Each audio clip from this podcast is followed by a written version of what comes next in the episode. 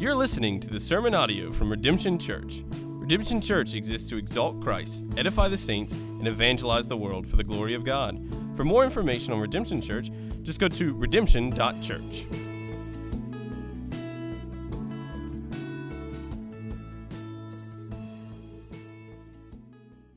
Ask you, how do you act when someone confronts you in your sin? If presumption is pride posing as piety, defensiveness is pride posing as righteousness. When we become defensive at another's rebuke, we, like Saul, tend to employ two strategies. First, we try to divert the attention away from our sin saying, well, you know, I might have done that wrong, but look at what's going on, right? Look at my circumstances. Look what's happening. You know, what I did really isn't so bad compared to what's going on right now. Second, we can downplay our sin. We divert away from our sin, then we downplay our sin. We'll say something like, well, you know, what, what I did is really not that bad, comparatively speaking. Right? There are others that do a lot more worse sins than me, so why are you coming to rebuke me about this one little sin, that's not a big deal. And I had the right motives, right? When another person corrects you, let me warn you to reject that carnal impulse to start defending yourself.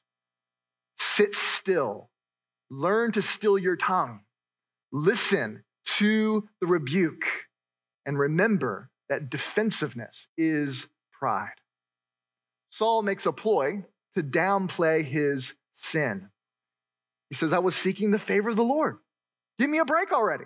Right? I got, I'm doing the right thing. I'm trying, I got the right motives. And then he diverts away from his sin. Look at how bad everything is. But Saul does not take ownership of his sin. How different is Saul from his soon to be successor, David? When the prophet Nathan confronts David in his sin, does David make any excuses? Does he usher in his self defense? No, he is humble and contrite of heart, right? The sort of man who seeks the heart of the Lord isn't a perfect man, but he is a repentant one. And making excuses is the opposite of repentance. Saul thinks that he has the authority to act without the instruction of the Lord, and this sin exposes that unrepentant and rebellious heart in King Saul. So, thus, Saul's kingdom will not continue because of Saul's disobedience. And Samuel foreshadows this replacement king that will soon come as the Lord will replace Saul with a man after his own heart. And most soberingly, in our passage, we see that the, the Samuel departs from Saul as an expression of God's rejection. Saul presumed that he could go into battle without the word of the Lord, and now he will do just that. Saul goes to war without the Lord's prophet. So Saul assembles his army. We're told it's a rather piddly group of 600 against the Philistine horde. So they traveled to, to Gibeah to, to set up their encampment about two miles away from the massive Philistines with this deep ravine, this deep chasm between them. And so, to stress the, the further disadvantage that Israel has as they prepare for this military conflict, the chapter actually closes out in chapter 13 with informing us that the Philistines had a functional monopoly on all the blacksmiths in the region. The 600 men of Israel will go to fight the thousands with plowshares and sickles. Israel is not only vastly outnumbered, but they're also vastly underpowered when it comes to military technology by all outward appearances, by the time we get to chapter 14, we are expecting a bloodbath. At the start of chapter 14, we see that some space is given by the narrator to give the scene as this secret plan begins to be hatched. So the drama sort of ramps up. Here's some fascinating, wonderful, exciting literature here as we read this account of this battle. Let's begin in chapter 14, verse 1. One day, Jonathan, the son of Saul, said to the young man who carried his armor, Come, let us go over to the Philistine garrison on the other side. But he did not tell his father. Saul was staying in the outskirts of Gibeah in the pomegranate cave at Migron. The people who were with him were about 600 men, including Ahijah, the son of Ahitub, Ichabod's brother, son of Phinehas, son of Eli, the priest of the Lord in Shiloh, wearing an ephod. And the people did not know that Jonathan had gone. When, within the passes by which Jonathan sought to go over the Philistine garrison, there was a rocky crag on the one side and a rocky crag on the other side. The name of the one was Bozez, and the name of the other, Seneh.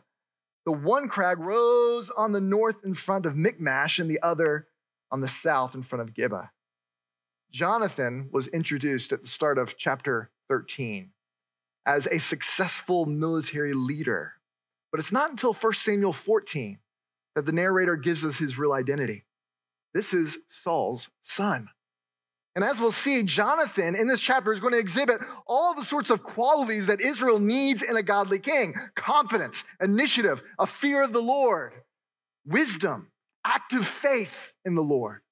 Jonathan is the king Israel needs, not Saul. But the tragedy of what happened in chapter 13 is that the consequences of Saul's sin leads to the overthrowing, the rejection of Saul's dynasty.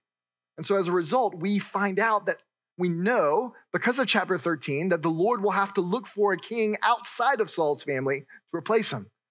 He will find another, a man after God's own heart. But Jonathan, as we'll read in this text, seems to be the sort of man that points to his good friend, King David.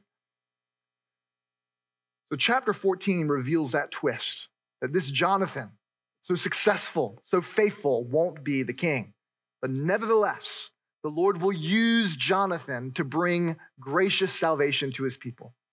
So, over these chapters, we see that Jonathan begins to replace Saul as Israel's military leader, but David will replace Jonathan as heir to the throne. Jonathan strategizes a special ops raid on the Philistine camp.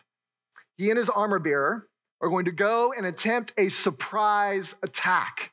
So, Saul is bunkering down in the pomegranate cave. He's not told about the plan, no one's told about the plan. And with Samuel gone, we see that Saul actually recruits another spiritual advisor. And who is this guy? What's Ahijah? Phinehas's great grandson.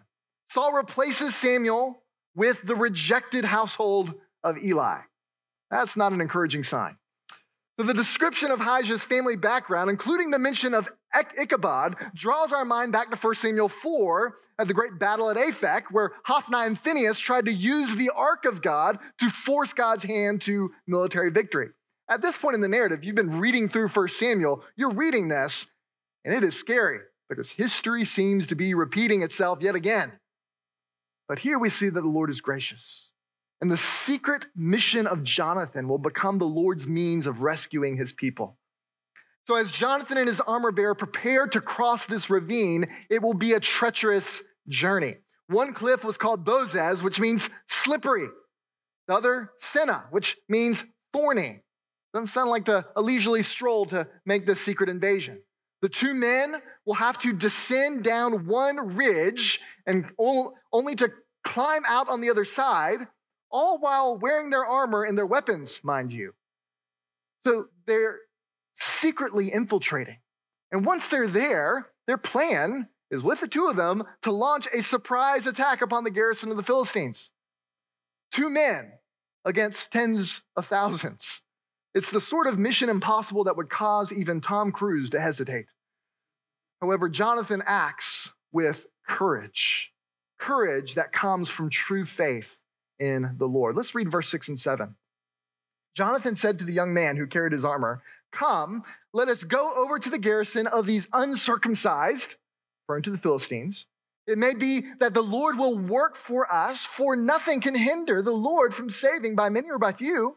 And his armor bearer said to him, Do all that is in your heart, do as you wish. Behold, I am with you, heart and soul. Jonathan's faith is a confident faith, but it's also a humble faith, isn't it? His faith does not seek to force God's hand, but ultimately rests upon the Lord's sovereign will. It may be that the Lord will work for us, Jonathan says. And Jonathan isn't doubting God's ability here in the slightest, but he is submitting the outcome to the will of God. Nevertheless, Jonathan's not a passive individual but he demonstrates the sort of active faith, trusting the Lord ultimately with the results.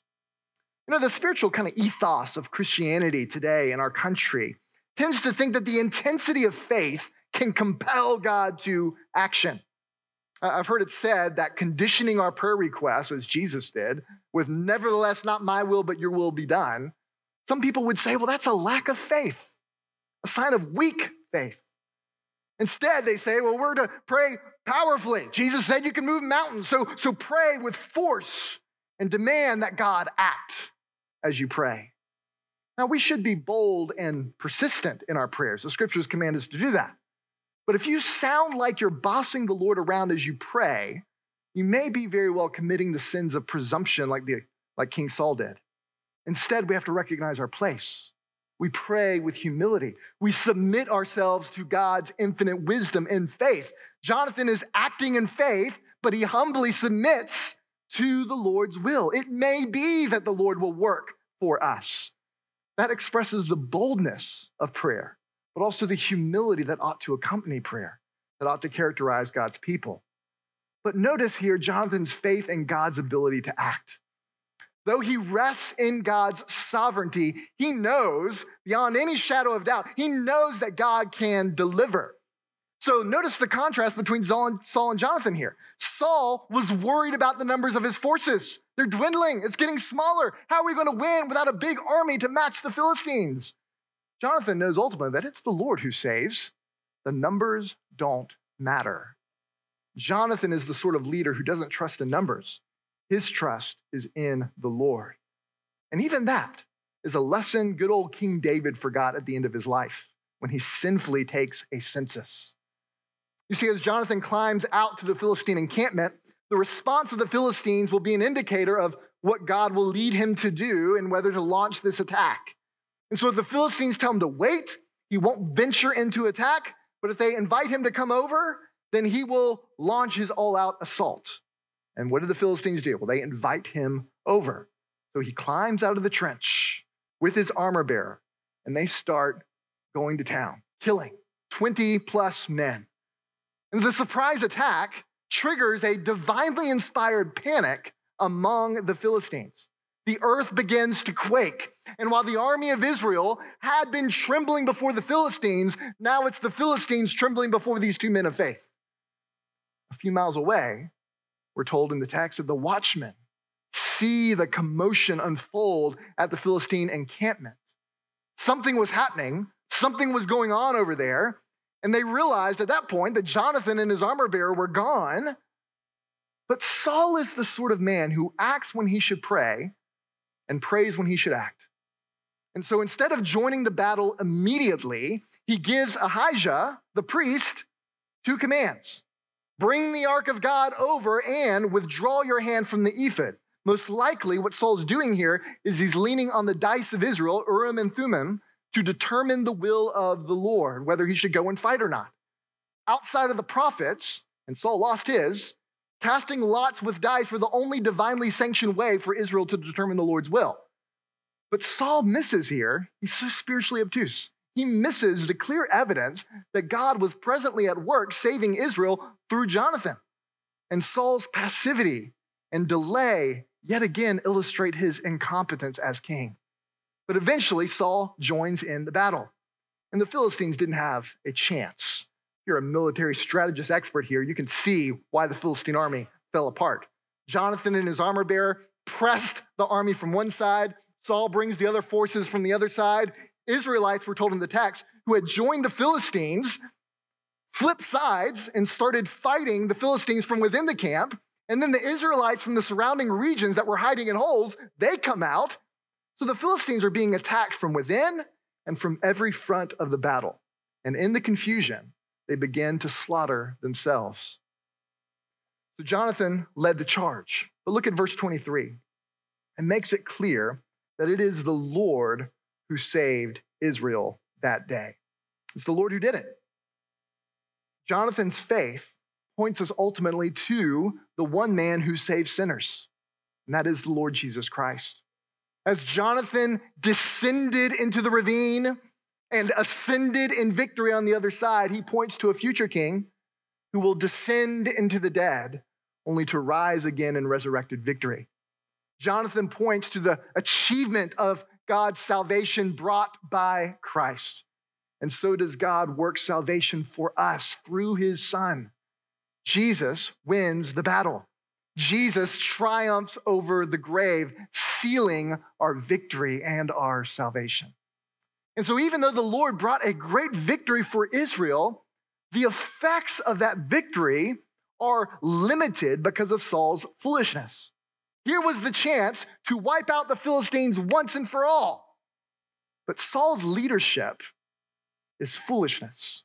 And Saul's rash vow not only leads people into sin, but further compounds that sin by seeking to kill the one the Lord has brought salvation through. It's, it's astonishing in his foolishness. Look at verse 24 of chapter 14. and the men of Israel had been hard pressed that day. So Saul had laid an oath on the people, saying, Cursed be the man who eats food until it is evening, and I am avenged on my enemies. So none of the people had tasted food. Now, when all the people came to the forest, behold, there was honey on the ground. And when the people entered the forest, behold, the honey was dropping, but no one put his hand to his mouth, for the people feared the oath. But Jonathan had not heard his father charge the people with the oath. So he put out the tip of the staff that was in his hand and dipped it in the honeycomb and put his hand to his mouth, and his eyes became bright. Then one of the people said, Your father strictly charged the people with an oath, saying, Cursed be the man who eats food this day. And the people were faint. Then Jonathan said, My father has troubled the land. See how my eyes had become bright because I tasted a little of this honey.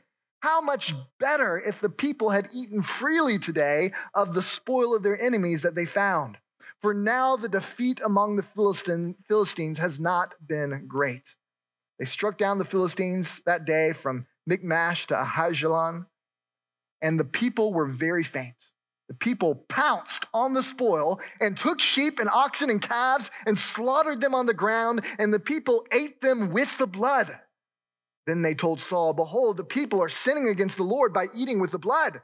And he said, You have dealt treacherously. Roll a great stone to me here. And Saul said, Disperse yourselves among the people and say to them, Let every man bring his ox or his sheep and slaughter them here and eat. Do not sin against the Lord by eating with the blood. So every one of the people brought his ox with him that night, and they slaughtered them there. And Saul built an altar to the Lord. It was the first altar that he built to the Lord. Saul's foolishness robbed his soldiers of the sustenance they needed to fight effectively. Not present when Saul made the vow, Jonathan begins to eat the honeycomb. And he was revived from his exhaustion. And I'm sure he was exhausted after all the climbing and slaughtering. But when he learns of his father's rash vow, he recognizes that the effects of the victory that the Lord had used him to bring has been limited because his father enforced a fast upon his army. The soldiers became so starved that when they actually finally do get the opportunity to eat, they become so ravenous with hunger that they immediately pounce on the spoil, kill it right there, and start eating meat with blood which is a massive, massive violation of the law, repeated over and over again. Eating meat with blood was strictly forbidden. Saul's foolishness created an opportunity for his people to sin. To correct this sin, Saul quickly builds an altar to the Lord and offers sacrifices, thereby draining the, the blood from the meat and satiating the people's hunger. But here we see Saul rather clumsily begin to take on the role of a prophet and exercise spiritual leadership over the people. It's interesting as we follow Saul's presumption throughout this text. In his first presumption, Saul tried to act without the word of the prophet.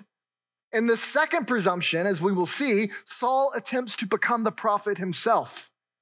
And his play acting as a prophet like Moses almost leads to the death of the man that the Lord chose to bring deliverance through. Let's keep reading in verse 36 of chapter 14. Then Saul said, Let us go down after the Philistines by night and plunder them until the morning light. Let us not leave a man of them. And they said, Do whatever seems good to you. But the priest said, Let us draw near to God here. And Saul inquired of God, Shall I go down after the Philistines? Will you give them into the hand of Israel? But he did not answer him that day. And Saul said, Come here. All you leaders of the people, and know and see how this sin has arisen today. Whereas the Lord lives who saves Israel, though it be in Jonathan my son, he shall surely die. But there was not a man among all the people who answered him. Then he said to all Israel, You shall be on one side, and I and Jonathan my son will be on the other side. And the people said to Saul, Do what seems good to you. Therefore Saul said, O Lord God of Israel, why have you not answered your servant this day? If this guilt is in me or in Jonathan my son, O Lord, give, God of Israel, give Urim. But if this guilt is in your people Israel, give Thummim.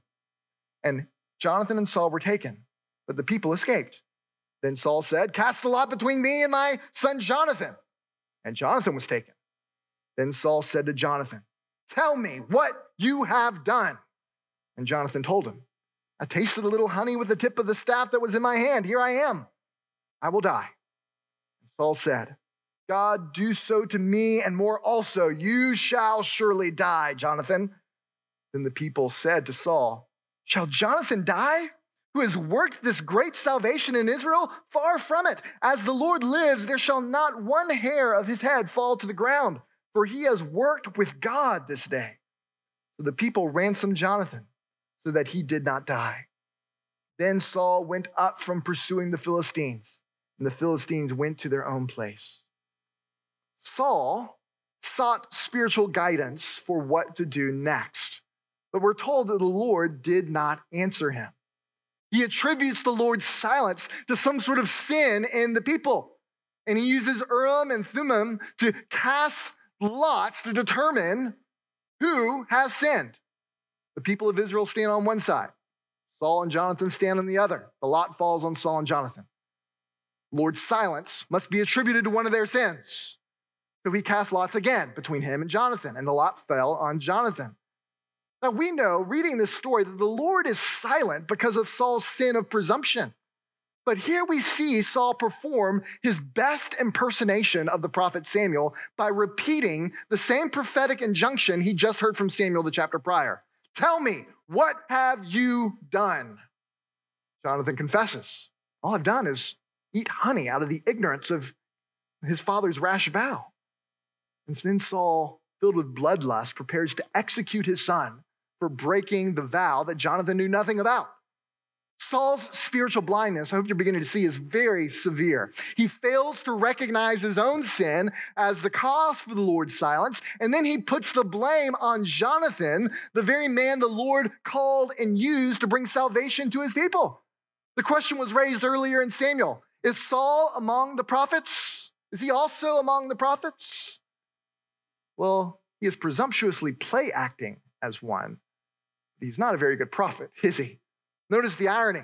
Saul is a prophet who cannot hear from the Lord, but nevertheless prepares to usher divine judgment on the man the Lord used to save his people. Even the people can see Saul's foolishness, and they protest against Saul, and they rise to protect Jonathan from his father's bloodlust. Spiritual arrogance combined with spiritual ignorance is a deadly combination. And yet, we often quickly make those same presumptions, don't we? We are so quick. How quick are we to judge the Bible while being ignorant of what it says? How quickly can we assert knowledge of God's will when we lack God's word in our lives? How quick is the world to judge Jesus, eager to condemn the very one the Lord has raised up to deliver us from our sins? Saul's arrogant presumption is our presumption. And it continues to escalate. And in chapter 15, the death knell is given to Saul's kingdom. Not only will Saul be the last of his dynasty, but the Lord will remove Saul as king and anoint another. At the start of 1 Samuel 15, the word of the Lord comes to Saul through Samuel to execute judgment on Amalek. And the Amalekites were a nomadic tribe south of Judah, made up of raiders and plunderers. They attacked Israel in Exodus chapter 17. And in Exodus, the Lord declares war against them. And the Lord had commanded them in Deuteronomy chapter 25, verse 19, to wipe out the Amalekites, but Israel did not do so. So now the Lord brings his word to Saul to fulfill the word of the Lord given in the past and finish the job. Now, the Lord is explicit in the text, beginning in chapter 15, that the Amalekites are to be wiped out. The Lord tells Saul not to spare anything alive men, women, children, infants, ox, sheep, camel, donkey, all of them are to be killed. All is to be given to the Lord as an expression of his judgment and wrath. This was a practice called imposing the ban, in which everything was set aside for the Lord. Now, in the United States of America, it would be a war crime, rightly so, for, any, for our country to go to another country and do this sort of thing. But the Lord has the prerogative to make such judgments over every human life. The Lord gives life, and the Lord has the right to take away life. And thus, He alone can command such slaughter.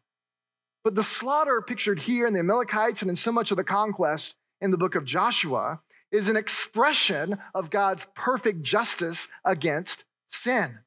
The command to crush the Amalekites is a brutal reminder of God's judgment against all of us. The slaughter is what every human being deserves, and it is only by God's patience and kindness that any one of us are permitted to take our next breath. God's word is clear Saul, you are to wipe them out. But Saul doesn't obey it. Saul spares Agag, the king of the Amalekites, and the best of the livestock he keeps. Verse 9 stresses Saul's flagrant disobedience. Look at chapter 15, verse 9.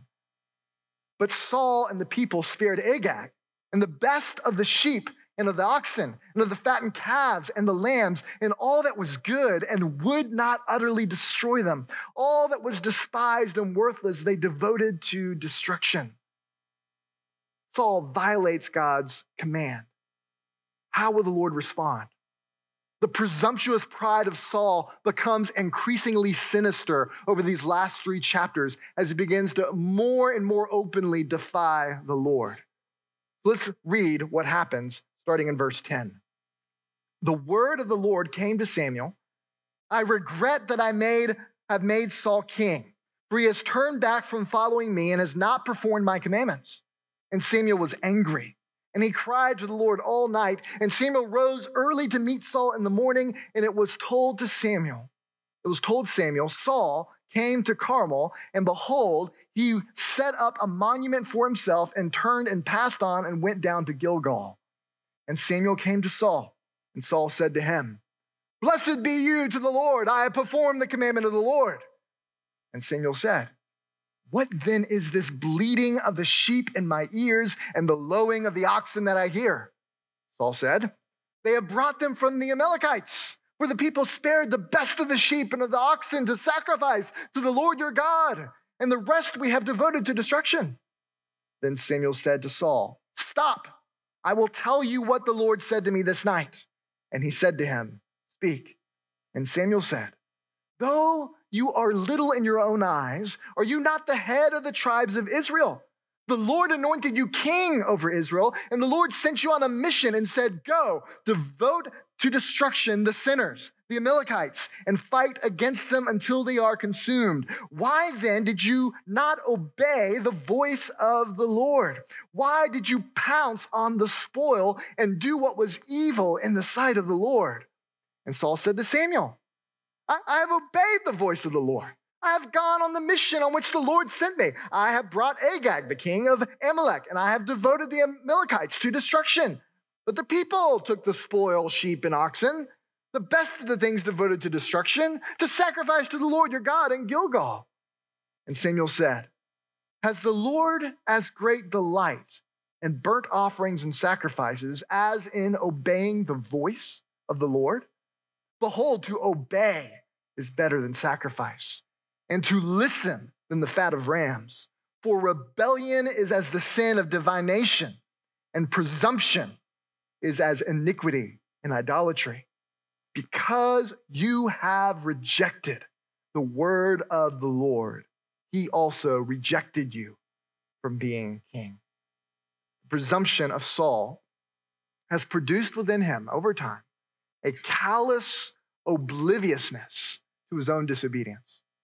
When Samuel first approaches him, Saul, at least projects, he assumes that he had obeyed the Lord. He assumes that he was faithful, or at least he wants to give Samuel the impression that he was faithful. And as Samuel inquires about the bleating of the sheep and the lowing of the oxen, we see the sinister presumption of, of, Saul has turned into fragrant idolatry at this point. He now considers his ways as better than God's word. According to his judgment, Saul says, Well, I'll keep the best alive for sacrifice to the Lord. That's better than doing what God actually told me to do. And as Saul is confronted in his sin, we see Saul exhibit the sort of worldly sorrow of getting caught, but not the godly sorrow of true repentance. Again, we see Saul make excuses. Saul presents himself as obedient as a way to justify himself. He tells Samuel, I, I obeyed the Lord. The Lord gave me a mission, mission accomplished. In Saul's mind, so deluded by the pride of his heart, he thinks, as he's going toe to toe with God's prophet, he thinks he has the moral high ground. And then the blame shifting starts to happen. Well, it's the people's idea to keep the spoil, right? It was their idea, not mine. I just kind of went along with it. And even still, Saul presents his presumptuous disobedience as an expression of his piety. He left the livestock, I left them alive to offer a sacrifice to the Lord. The way to worship the Lord. I'm trying to bring glory to God here, Samuel. You want me to not bring glory to God? But the Lord was explicit. The Lord commanded all was to be given to the Lord. By offering a sacrifice, Saul and the people could provide a lip service to the Lord while getting to feast on the best livestock for themselves. Here we see Saul become just like Hophni and Phinehas, taking what belongs to the Lord and selfish indulgence. But the Lord rebukes Saul. To obey is better than sacrifice. Saul's presumption, the Lord says, is iniquity and idolatry. Why? Because it's a rejection of the Lord's word. And how many people do the same today? How many people, just like Saul, think that they can appease God by their religious observance, by their giving of money in the offering plate, all the while living in outright disobedience to the word of the Lord? How many people attempt to honor the Lord by disobeying what he says? How many of us do we do what we think is right only to ignore what God has said? When confronted, Saul confesses his sins, but he continues to shift the blame. It becomes clear as the text reads that Saul's confession is not true repentance. He is a prideful man who wishes to maintain his reputation rather than humble himself in a broken and contrite spirit. Let's keep reading in verse 24 of chapter 15. Saul said to Samuel, I have sinned, for I have transgressed the commandment of the Lord in your words, because I feared the people and obeyed their voice. Now, therefore, please pardon my sin and return with me that I may bow before the Lord. And Samuel said to Saul, I will not return with you, for you have rejected the word of the Lord, and the Lord has rejected you from being, being king over Israel. As Samuel turned to go away, Saul seized the skirt of his robe and it tore. And Samuel said to him, The Lord has torn the kingdom of Israel from you this day and has given it to a neighbor of yours who is better than you and also the glory of Israel will not lie or have regret, for he is not a man that he should have regret. Then he said, I have sinned. Yet honor me now before the elders of my people and before Israel, and return with me that I may bow before the Lord your God. Samuel turned back after Saul, and Saul bowed before the Lord. Saul wishes Samuel to go with him as an indicator of God's favor before the people. Saul wants to hide his transgressions, not repent of them. Saul isn't broken, broken over his sin, but he's clinging to his public image. he grovels at Samuel's feet. He tears away Samuel's robe. So will Saul's kingdom be torn and given to another. The, the language of God regretting comes up a few times in this chapter. Regretting making Saul king. That can sound a little bit confusing to us. It's the same sort of language used in Genesis chapter 6 before the flood. When we regret as human beings, we re- when we regret a decision that we've made, we wish we could go back in time and make a different decision now that we've seen the outcome of that decision. But here the text says the Lord, Lord's regret is very different than that.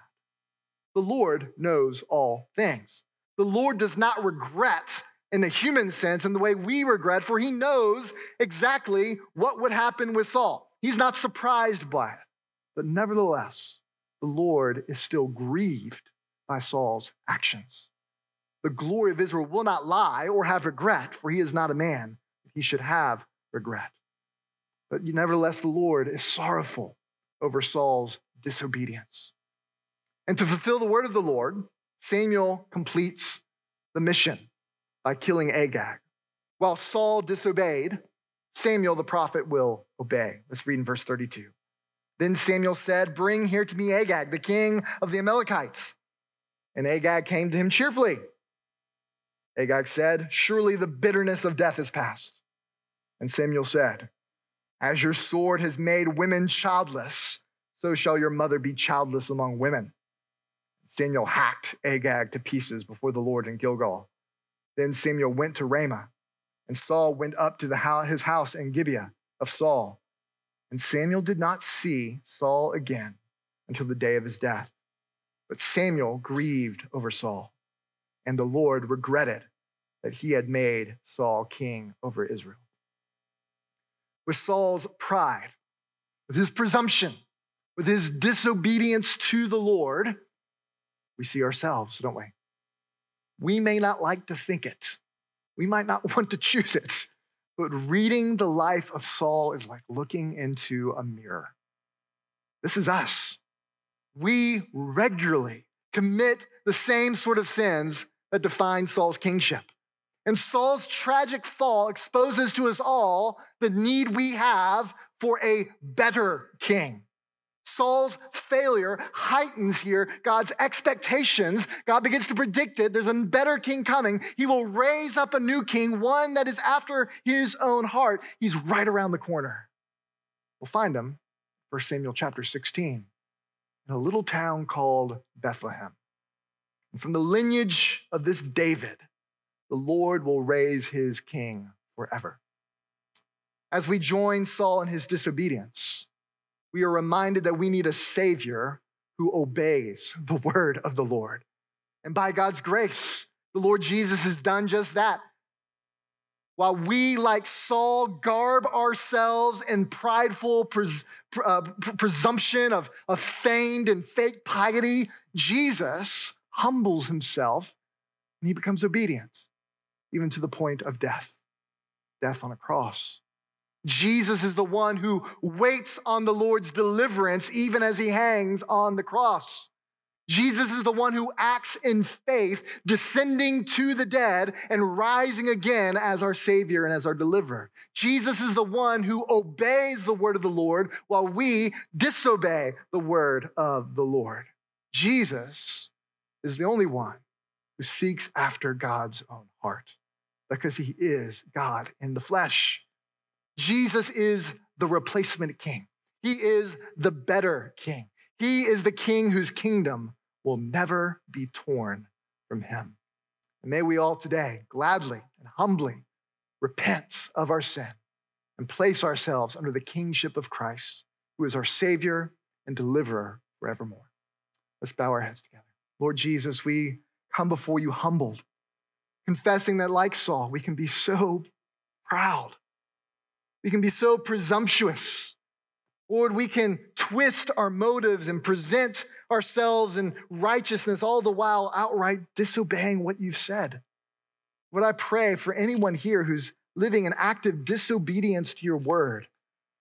Lord, that they would not buck up in pride and seek to defend themselves, but Lord, that they would be humble and contrite in spirit. Lord, we pray that they would recognize their spiritual poverty and come before you desperately, pleading for mercy. And Lord, we know that for those who humble themselves in repentance, find a Savior ready to forgive them, to save them, to deliver them. Lord, we pray that you would save us from our sins as we put our faith in Jesus Christ, the King that you have provided, the King we most desperately need. And it's in Jesus' name we pray. Amen.